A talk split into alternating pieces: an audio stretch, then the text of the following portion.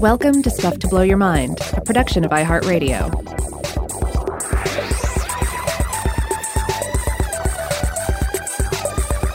Hey, welcome to Stuff to Blow Your Mind. My name is Robert Lamb. And I'm Joe McCormick, and we're back with part two of our exploration of invertebrate emotions. In the last episode, we talked about the paper nautilus or the Argonaut. We read that great Marianne Moore poem.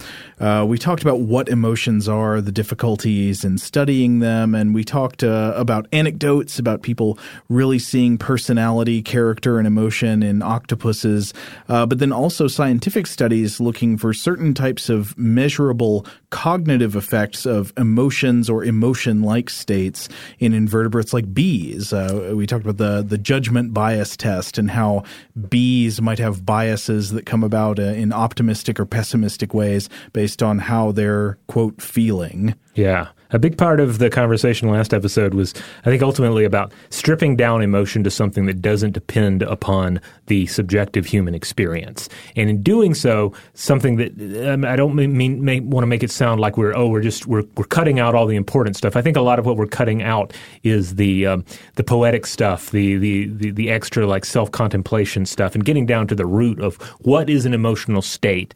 How does it affect um, our behavior and our expectations, and then you know how do we see that echoed in other organisms? Right. Well, we're cutting out yeah this by cutting out the subjective element, we're cutting out the part that would be impossible to study in other animals, right. and just trying to say what are emotional states as manifested externally. Yeah, but then of course the difficulty, as we discussed, is by taking out the subjective aspect of it, we're taking out the part that is closest to us and the thing that you instantly think about when we even say the word emotion. Yeah, of course, sweet emotion.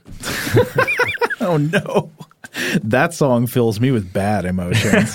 Did you? Oh, I don't know if I've ever gotten to do this rant before. Did y'all know I hate Aerosmith? Oh no. Uh, no. Well, I think you may have mentioned it once in passing. Yeah. Even even the early stuff. I don't know. I mean, I can be that classic rock radio uncle, like you know when Led Zeppelin comes on, I'm like, yeah, feel it. But I don't know that something about Aerosmith just turns my head 360 degrees. Well, I have, I have, to admit to really liking Dream On. That's, oh. that's if I hear that one on classic rock radio, I'll, I'll, I'll tune in and listen. Well, I'm glad you like it. hey, folks. This is Joe from the future swooping in to alter the past. Uh, sorry about the audio, but I realized on listening back to this episode that in our excitement about the topic, we forgot to reintroduce the paper that we were talking about in the first episode and that we're going to be talking about throughout this one as well. So that paper was by Clint J. Perry and Luigi Baciadonna, and it's called Studying Emotion in Invertebrates What Has Been Done, What Can Be Measured, and What They Can Provide. It was published in the Journal of Experimental Biology in 2017. Okay, now back to our original conversation. okay, but uh, so the last time we, we talked about one of the main three branches of external ways of studying emotions in animals. We talked about uh, you know that there there are perhaps cognitive effects of emotions that emotions affect how you perceive the world and how you think.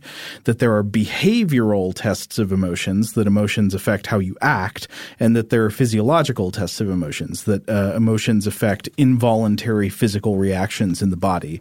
And we last time we looked at cognition. This time we're going to look at the other two. So the first would be behavioral tests, behavioral signs of emotional states. And one of the things that I think we should first acknowledge is that I'd say this is the primary way that we sense emotions in other people. What do people usually do with their bodies, especially their faces, when they're feeling various emotions? Uh, but as the authors point out quite helpfully, they say, quote, invertebrates lack the facial musculature for any real type of comparisons to be made in this regard. So I think the, the jury is in. You can't tell if a hornet is smiling. you, you can't tell if there's disgust on the face of that crab. Yeah, I mean, as if a crab had a face anyway, right? Um, but my my, my flogging that horse again. well, I'm, I, it's not really a horse I flog, uh, but no, no, no. Actually, you're right. I think I'd agree. The crab. I don't know. Crab's pushing it. I don't know if a crab has a face. yeah, I mean, it definitely has the front of a head, uh-huh. but the, that front of a head with the crab is not really. It's not used for communication. Crabs depend on sound as well as you know claw waving and overall movement displays, general body language, but predominantly sound is uh, their their form of communication. The wasp, for their part, uh, they depend primarily on smell for communication. We got into that a little bit in the last episode with uh, with bees. Right. So their communication sense realm is not really our own um, they exist in a in a different realm in that regard. Right, but the behavioral effects of underlying emotional states are not limited to facial expressions alone. Just because that's maybe the main way we see emotions in other people, uh, the authors write, "quote A substantial amount of work in mammals has utilized other bodily expressions and motor behavior in response to stimuli to assess both valence, meaning the pleasantness, and intensity, meaning the level of arousal of emotions." And, I really think the horse is a great example of this for a couple of reasons. First of all, the horse is an animal that is that lives in close proximity to humans, that is uh, adored by humans, that is that is often you know championed as being this you know, next to the dog and you know the cat. I guess it is it is a friend of humanity. Mm-hmm. And uh, and uh, my wife, uh, being super into horses uh, and, uh, and, pretty knowledgeable about them, she's, she's told me about some of this before.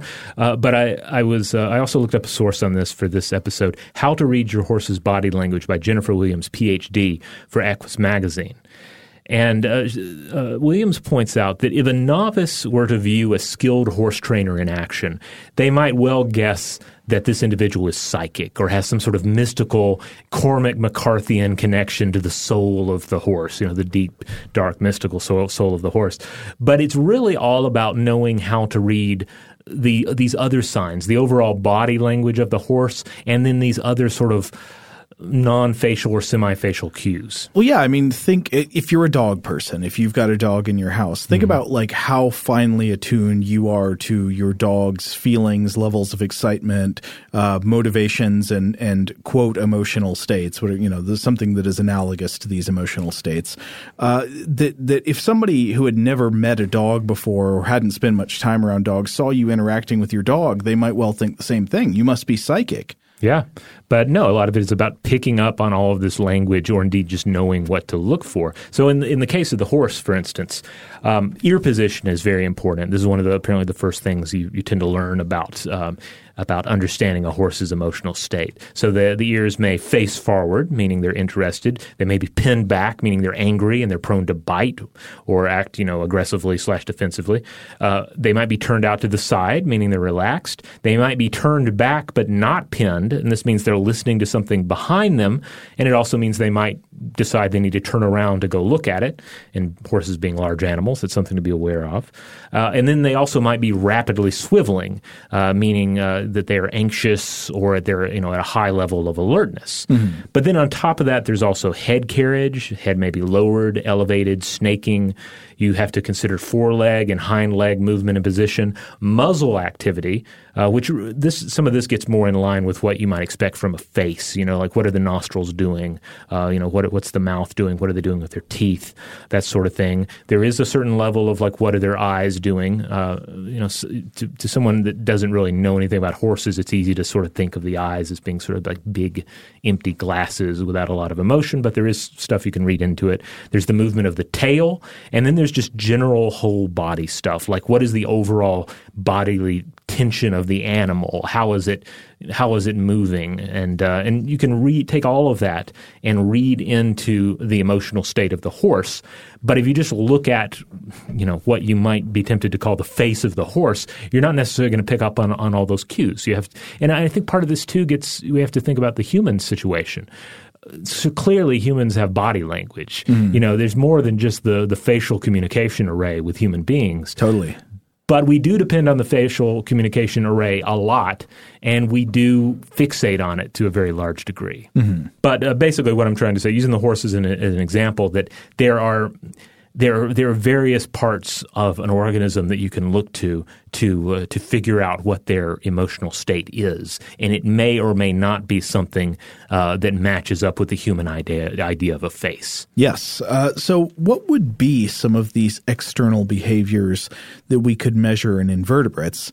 One of the most obvious behavioral signs of underlying emotional states in animals is retreat behaviors. Mm-hmm. Uh, so, especially you know, like in fear or anxiety, animals will retreat, retracting or covering vulnerable body parts, adopting defensive posture, and running away. This, these are some of the clearest ones to look for in all of animal behavior. And so the first example cited by the authors here looks at exactly that, and it's actually a study we've already mentioned on this show before. It came up in our episodes titled "Devourer of Memories." Oh, uh, yeah. remember that about uh, about the planaria and the and the research about whether you could gain somebody's memories by eating their body.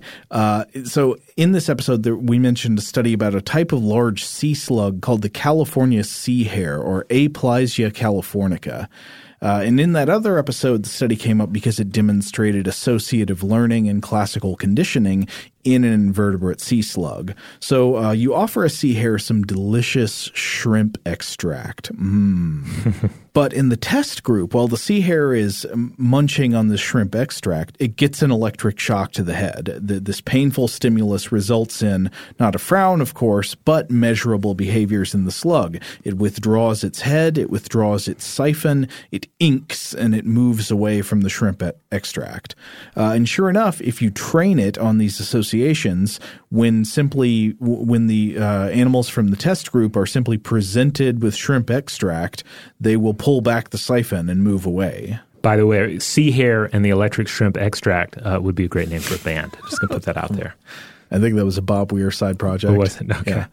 Um, but whether or not it makes sense to use the same word we use uh, for emotions in other mammals, quote, the observed behavioral responses to conditioned stimuli resemble the actions of conditioned fear in mammals subjectively it might not make sense to talk about fear in a sea slug. We don't know but it certainly behaviorally looks like fear. It looks like the same thing we recognize as fear in mammals or in other humans. Because of course nothing about the shrimp extract itself causes pain. It couldn't be a simple stimulus response. It has to be this association with pain the memory of you know the fear caused by the memory and a lot of invertebrate studies into emotions look for signs of fear because fear is easier to study. Uh, presumable fear inducing stimuli are relatively easy to create, and behavioral responses are relatively easy to detect. There's another example that the authors cite here, uh, which is fear research into Drosophila, also known commonly as fruit flies or as vinegar flies, small fruit flies.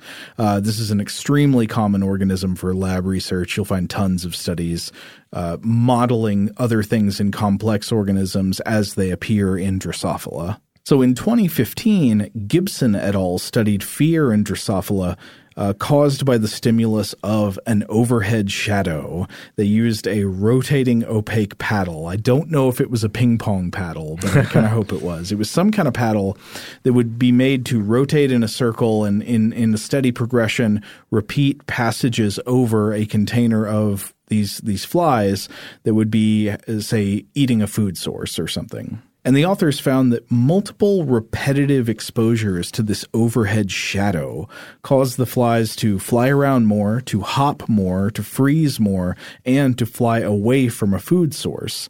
And there was evidence in this study that the passing shadow led to a generalized internal state. The more times the shadow passed over, the more avoidance responses happened. So it looks like within the flies, it wasn't just stimulus response. The shadow passes, then you fly away. If you are repeatedly subjected to this stress inducing stimulus, the flies appear to enter a state where they're just they're just in a semi-permanent way agitated. Ah. They're flying around. They're they're leaving the food source. It looks like they have the internal state of being afraid and the avoidance responses remained uh, remained more elevated even after the stimulus stopped. The shadow would stop passing over, and for some time afterward, the flies acted more agitated, more likely to fly away from the food source than flies with less exposure to the shadow. And this makes it seem as if the avoidance reactions were not just the direct immediate response to the shadow, but also influenced by this internal state within the fly's nervous systems, which is similar to how fear works in humans and other vertebrates. Something jumps out and scares you, you have an immediate response. Maybe you shriek, maybe you pee a little, you know, maybe Yeah. maybe you jump. But then you also remain in a state. You're on edge for several minutes afterwards, showing these anxiety behaviors even when the scary thing is gone or no longer represents a threat. Uh, unfortunately, this is a lot of how we live our lives, actually, right? Like there's something that kind of like startles you, gets you on edge. Maybe it's not even something that would be a physical threat. Maybe it's just a conceptual threat. You know, you get an email or a tweet or anything that kind of puts you on edge, and then you just stay that way for a good long while. Yeah, yeah, all, all day generally. Yeah. What happens when you reach for your phone first thing in the morning, right? And I think that that's an important thing. It, it calls to uh, to attention the difference between fear and anxiety. Fear, of course, is a response to the perception of an immediate threat, a clear and present danger, and it results mostly in escape behaviors by animals. You're trying to you know defend yourself and get away. Whereas anxiety is related to fear but slightly different. Fear is a response to the clear and present danger. Anxiety is a response to ambiguous, imagined, or potential threats. When there's a threat that's not necessarily right in front of you, but you imagine it might be waiting nearby, it might be around the corner. Yeah, it's kind of uh, lurking in the, the the information sphere around you, as opposed to being right there in front of you.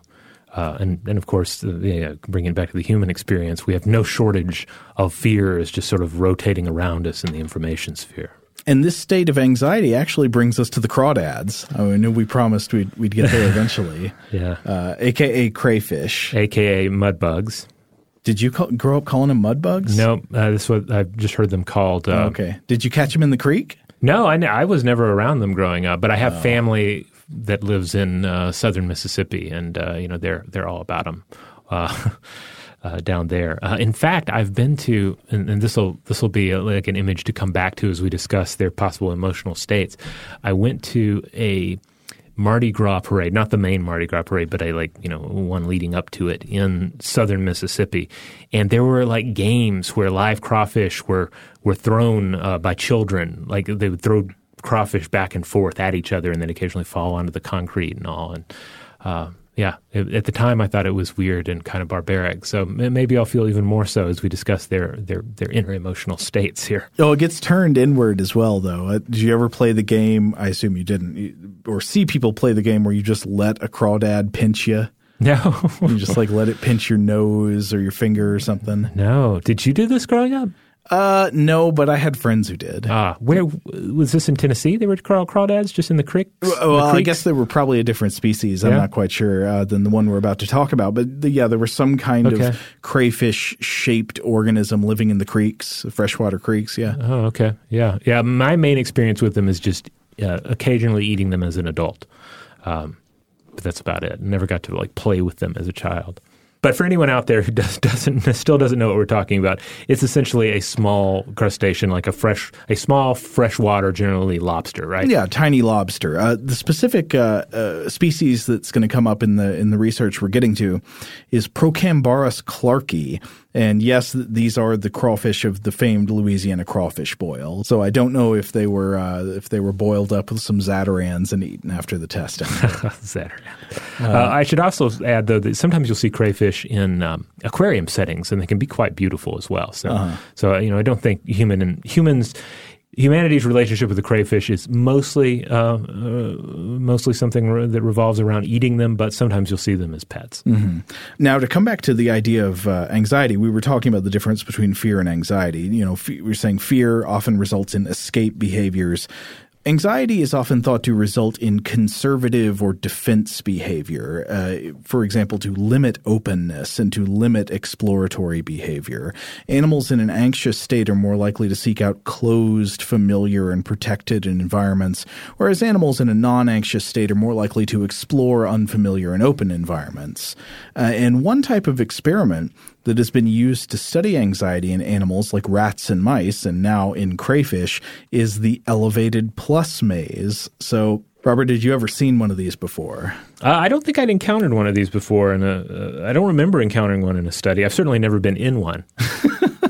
Uh, so you imagine a simple platform in the shape of a plus sign. You got two arms of the plus sign that are enclosed by walls, and then the other two arms are open. They're just straight platforms without walls. And uh, this shows up in all kinds of studies. How an animal moves within an elevated plus maze or EPM can be manipulated by lots of variables that are thought to control anxiety. The more time the animal spends in the closed section, enclosed by the walls, you know, sort of protected and hidden, usually the more anxious it is thought to be.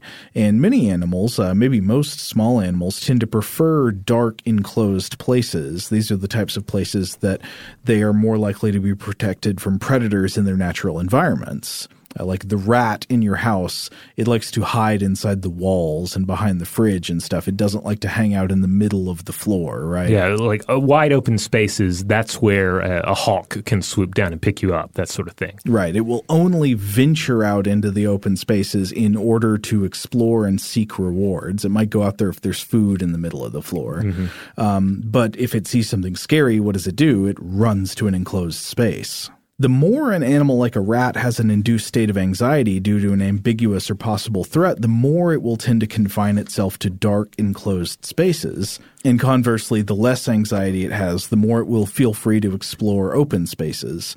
Uh, and the EPM is widely used in studying animal anxiety and in the testing of anti anxiety medications. Uh, now, here's where the crawdads come in. Okay. So, the elevated plus maze has been widely used in anxiety research, like we're saying, uh, and almost all these studies have been on vertebrates. But since 2014, there have been at least two studies using the plus maze test on crayfish. Again, this is Procambarus clarkii, and the updated design used an elevated plus maze submerged in water with the enclosed arms shaded so that they were dark because uh, in their protected environments, the, the, the crayfish like dark places. That's a natural defensive preference they have. So there were a couple of studies. One was Fossat et al. in 2014, and one was Bacqué Cazenave et al. in 2017. And they, they both found that if you subjected the crayfish to frightful stimuli ahead of time, they would spend more time in the shielded, dark, enclosed uh, areas of the elevated plus maze. So the examples were mildly painful shocks and harassment by a larger crawfish. uh, so, like if you take a smaller crayfish and then subject it to a bigger one doing dominance displays. The one, the little one, the one that is being harassed, will tend to spend more time in the enclosed area and less time exploring the open platforms. And the authors write, quote, These behavioral results fulfill criteria normally designated for anxiety in mammals, including being innate, being unconditioned, occurring in the absence of a stressor, and expressed in a novel context.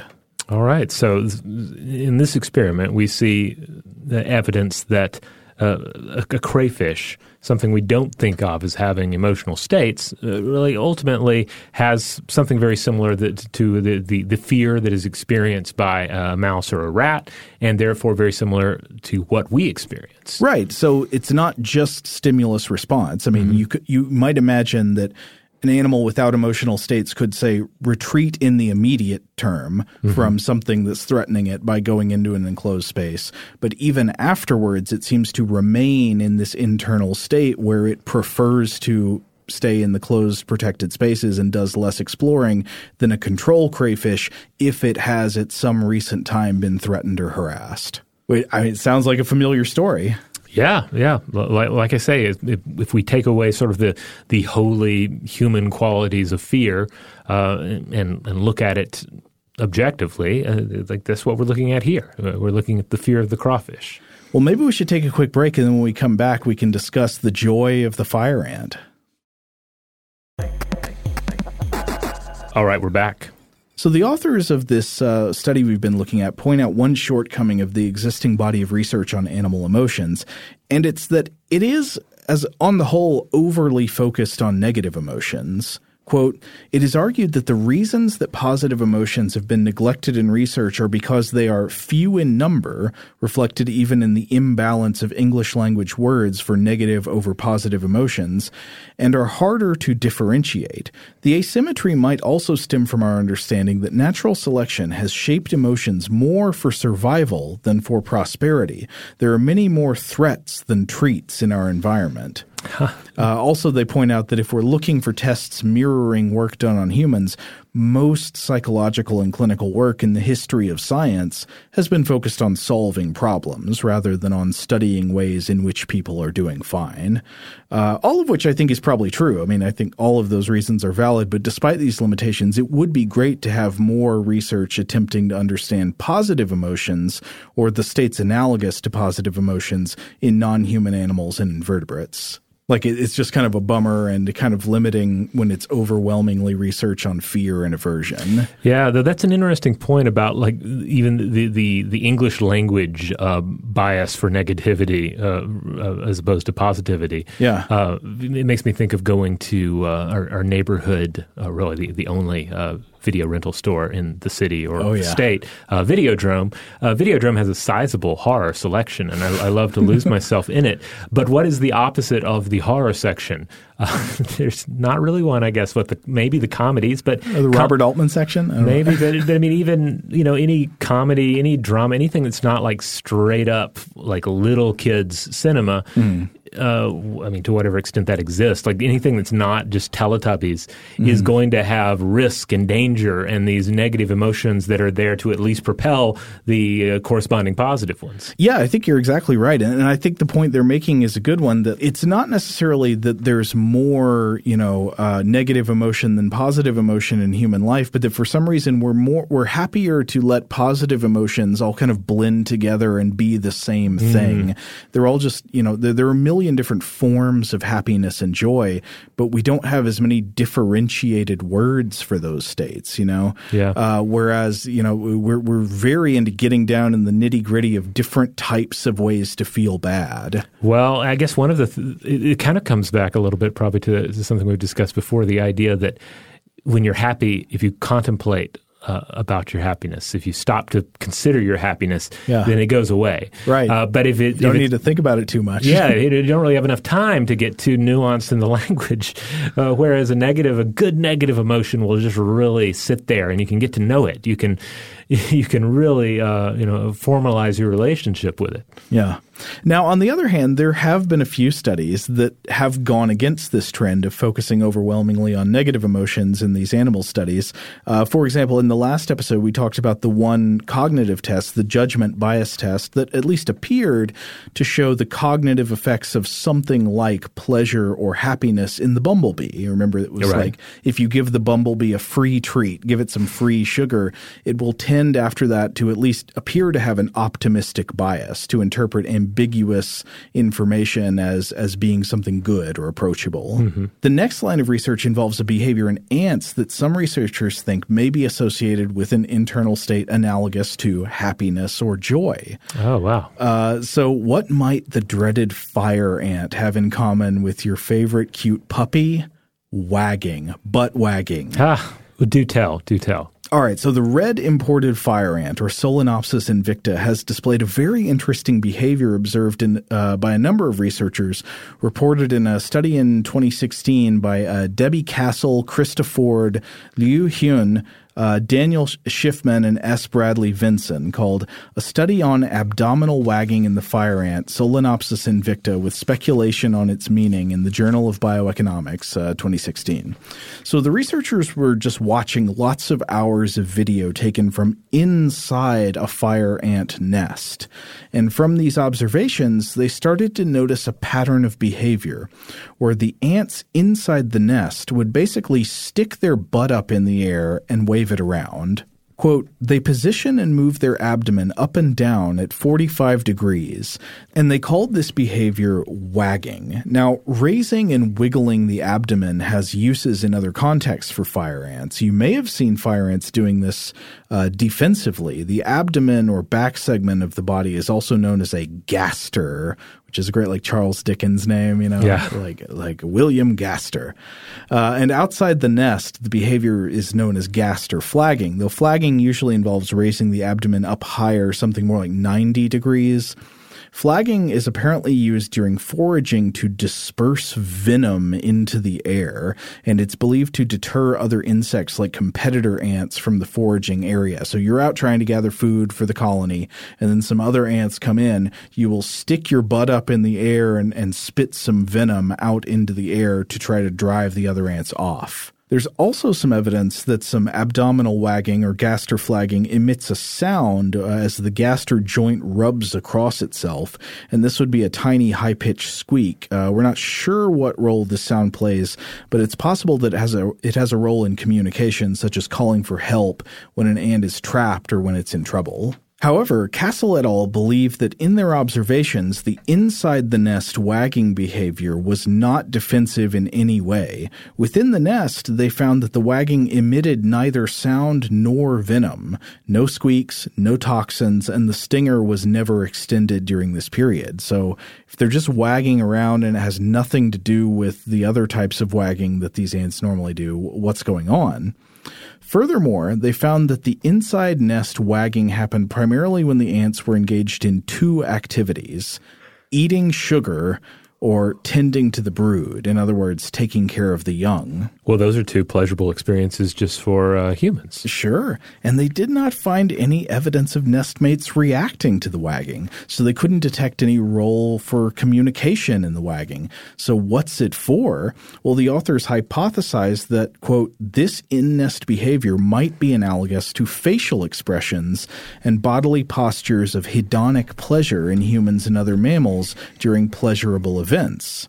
So that's a very interesting idea. Perhaps a fire ant smiles by wagging its gaster in the air. Now, we should definitely acknowledge, and the researchers do acknowledge, that this is far from proven. There are a few other possibilities, too. Maybe the wagging is some kind of mechanical reaction in the body to certain uses of the mouth parts. You know, the mouth parts would be engaged during eating or during tending to the brood. Maybe something's happening that just happens to make their butt wiggle in the air as, at the same time.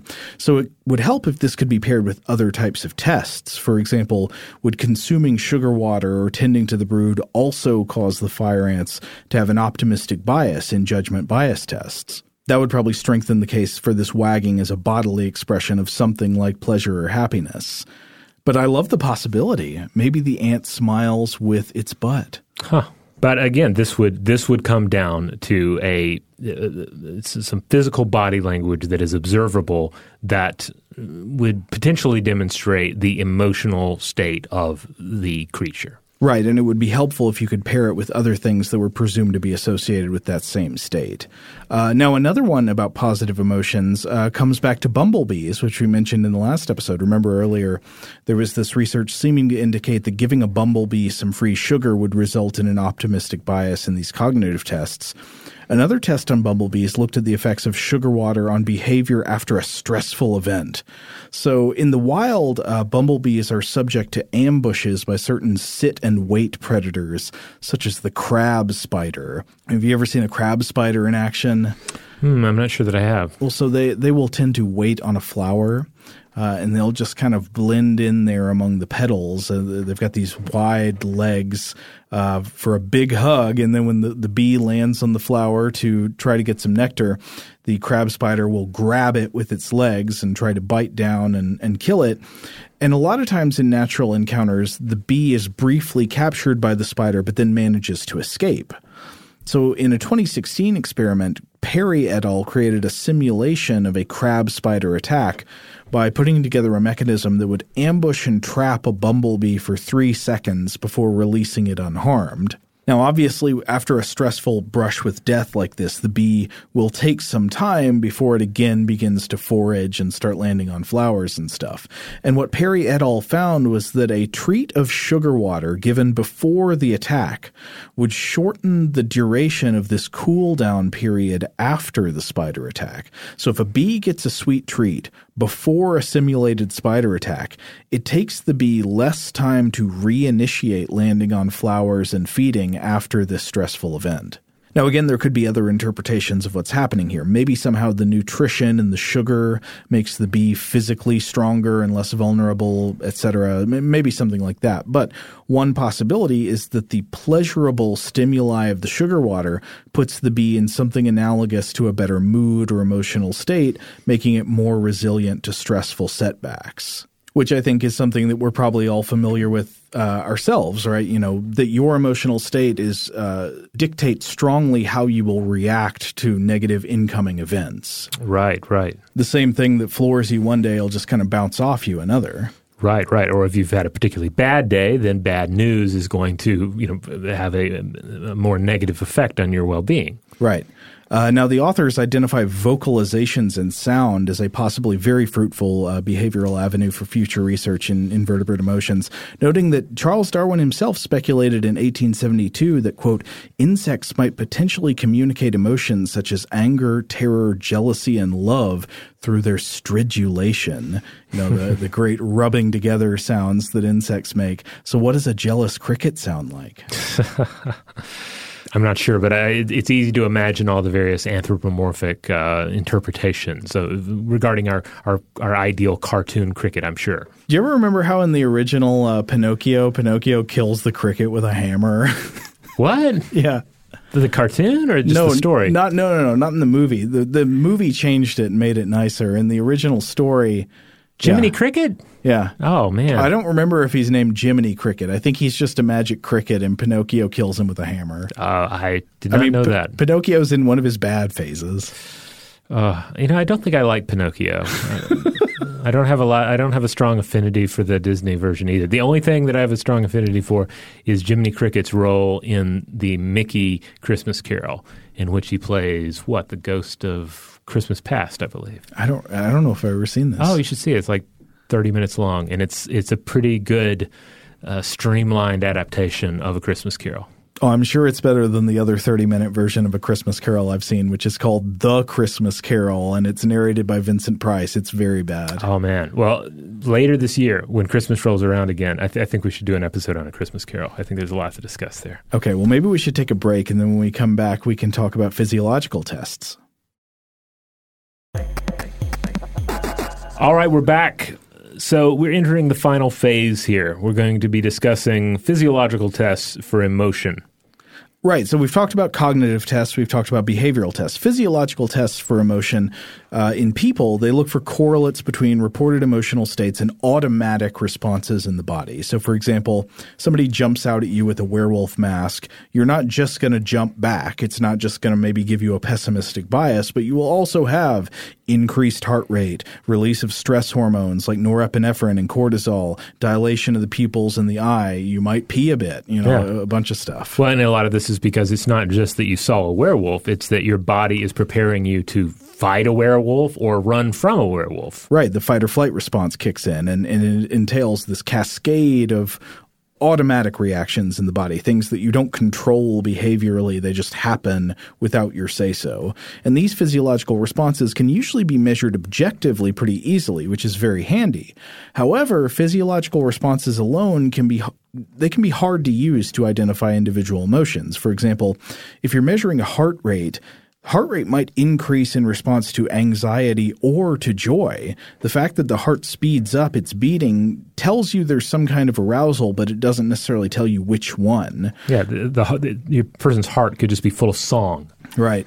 So sometimes if you look at uh, enough different physiological responses at the same time and compare them, you can start to zero in on specific emotions, but not always. Uh, and just like it's hard to translate research on human facial expressions to invertebrates, it's also hard to do so with human physiological responses to emotions. Uh, the authors write, quote, most of these types of measurements are quite difficult to apply to invertebrates given their often miniature size and hard carapace and, in the case of insects, an open circulatory system where heart rate is not increased. But there has been some interesting research nonetheless. Uh, they cite a bunch of it. Uh, just to pick out a couple of examples, Kita et al. in 2011 did research on fear conditioning, this time in pond snails. A very expressive species. uh, they conditioned the pond snails with an association between sugar water, which normally you give some you give some uh, sugar water to them, and they will start feeding behaviors. But they negatively conditioned this with potassium chloride associations, and potassium chloride causes withdrawal of the body into the shell. Uh, not only did fear conditioning work, the snails began to react to the sugar by withdrawing, but physiological monitoring also found that conditioned exposure to the sugar caused the heart to skip a beat, hmm. quote, suggesting physiological responses similar to fear in mammals. So you train them to associate potassium chloride, this noxious chemical with the sugar. Then later you just present them with sugar. Not only do they not go for the sugar, it makes their heart skip a beat. Huh. Though I do think it's interesting to note potassium chloride is literally a heart stopping poison. It's been used uh, to cause cardiac arrest and lethal injections. Uh, of course, there was no potassium chloride in the sugar once it was conditioned, but maybe that's just a coincidence. But the idea is that when presented with the uh, with the sugar, then after being exposed to the potassium chloride, there is this this moment of physiological fear in response. Right. The the body reacts in a way similar to mammals reacting to the werewolf mask. But this time it's just sugar that the snail has come with training to associate with a bad chemical. Uh, so it seems that the majority of research on physiological correlates of invertebrate emotions has to do with the presence of what are called biogenic amines, which are thought to play a major, if not comprehensive, role in the creation and control of emotions in the human brain, especially the hormones and neurotransmitters serotonin, dopamine, and noradrenaline. Now, uh, as important as these three substances clearly are in our emotional lives, unfortunately, it is not as simple as saying one is a happiness drug in the body and one is a fear drug, etc. They play complex interacting roles in everything from attention and arousal to reward motivation and sleep. And the manipulation of emotions is generally not as simple as just saying, like, well, you need more of one of these things. But manipulating the presence of one or more of these neurotransmitters can have some measurable effects on emotions.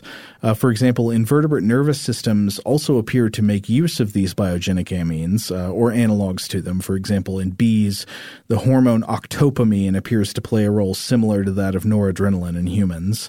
And so they cite one possible example of these physiological parallels. Quote, Bateson and colleagues in 2011 assessed how systemic biogenic amine levels changed in response to a presumed negative emotional event. Hemolymph, and remember that's like uh, insect blood. Right.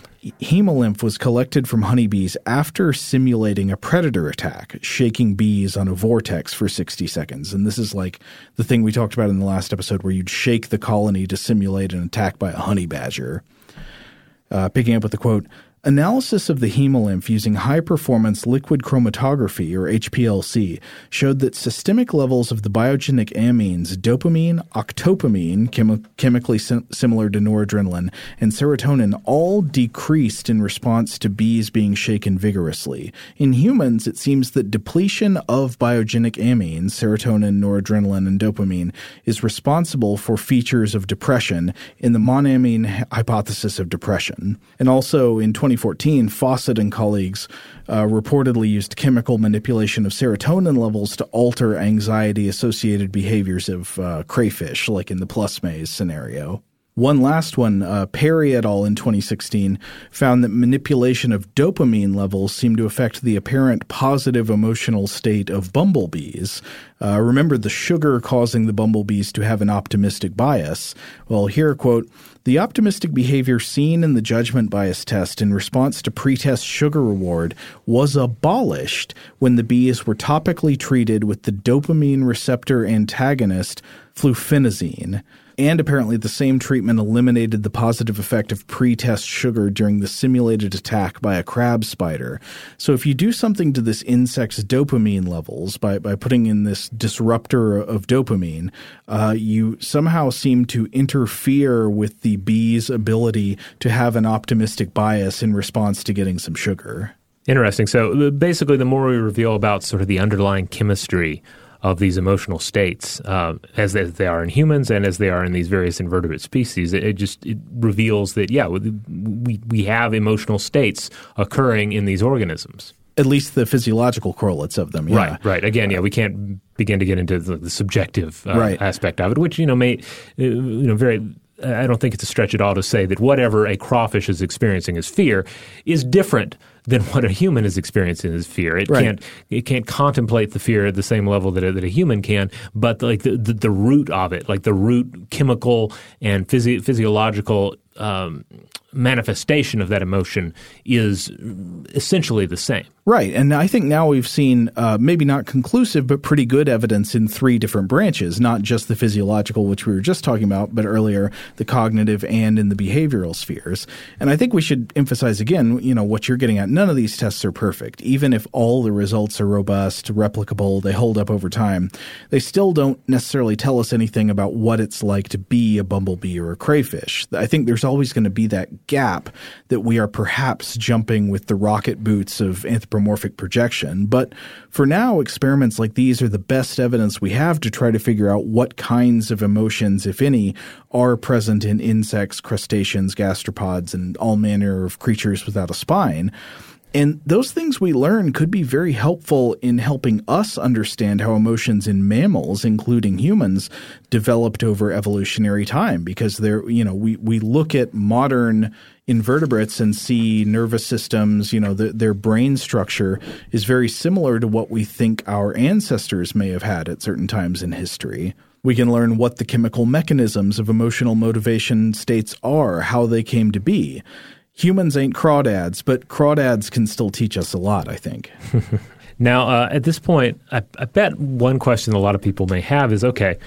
Well, what sorts of animals don't have emotions then? Like, is there is there any level that we can say, all right, here's the cutoff point?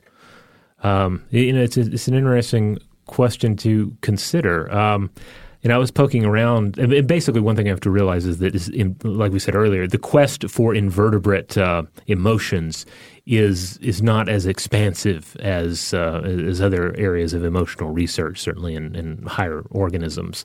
So there's just a lot of data we don't have. Um, so you know, I don't know. When you get down to like single cell organisms, I don't see. I, I didn't didn't find any papers arguing for emotional states there. No, uh, and even in weirdly, like we think octopuses are more complex, uh, you know, in terms of intelligence than these other than like insects and crayfish are. But I wasn't really finding much in the way of studying emotions in octopuses. It hmm. was mostly in these simpler organisms. So th- yeah, there's clearly still lots of ground to cover. Yeah. Now, I mean, but you know, it's one of the.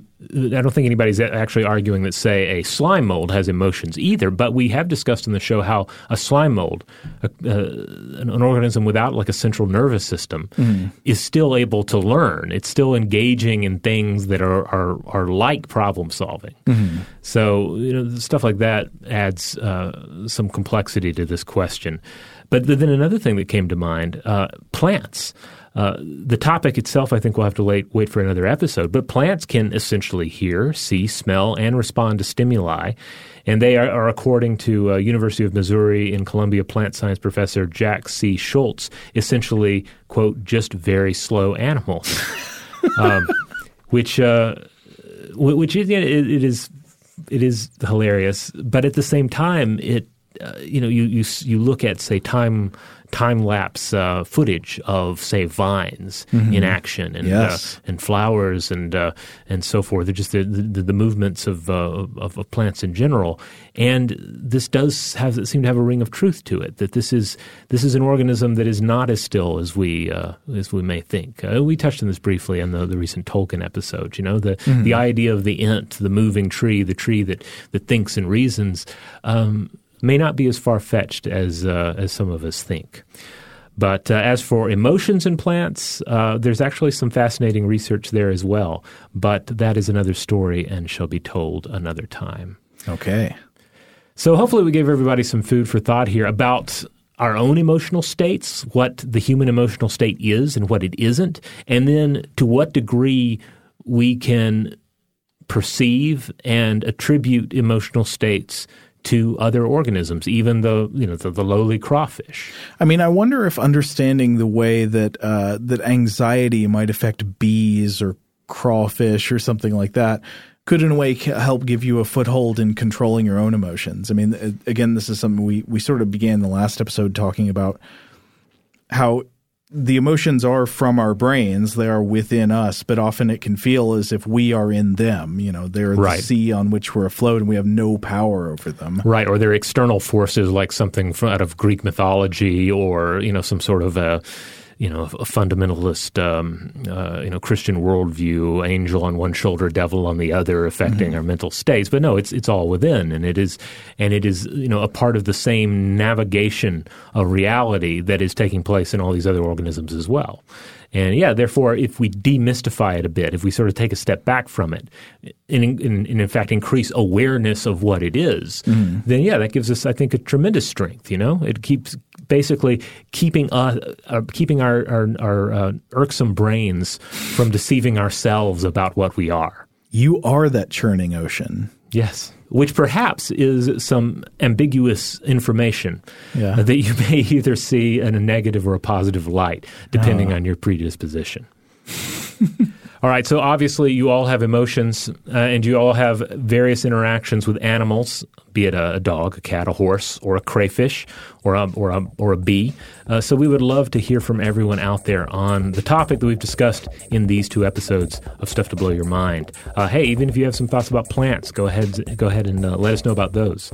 Uh, in the meantime, if you want to check out other episodes of Stuff to Blow Your Mind, where can you find this show? Well, you can find this show anywhere you find podcasts.